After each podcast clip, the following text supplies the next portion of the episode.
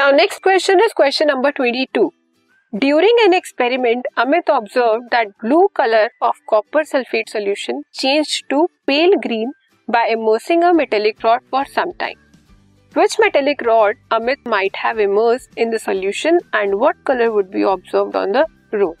एक experiment perform किया, उसमें एक स्टूडेंट ने कौन सा लिया, कॉपर सल्फेट का सोल्यूशन लिया, उसमें एक मेटेलिक रॉड को डिप किया गया, उसके बाद क्या देखा कि उस सोल्यूशन का कलर चेंज हो गया, क्या हो गया, पेल ग्रीन हो गया। आपको ये बताना है कि आपने कौन सी मेटेलिक रॉड उसमें डिप की। इसमें क्या हुआ है, कॉपर सल्फेट का पता है हमें कौन से कलर का है, copper sulphate is of blue colour.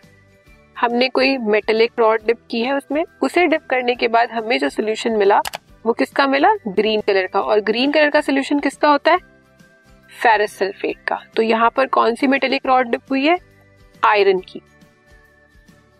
So iron metallic rod, iron rod is dipped in copper sulphate solution, green colour solution is obtained which is FeSO4, copper is deposited on the iron rod which is brown in colour, और जो displaced copper होगा वो किस पे deposit हो जाएगा, उस iron rod पे।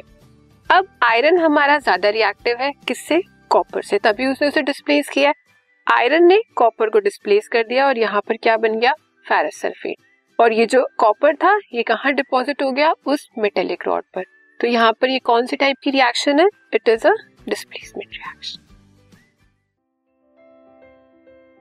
This podcast is brought to you by Hubhopper and Shiksha अभियान।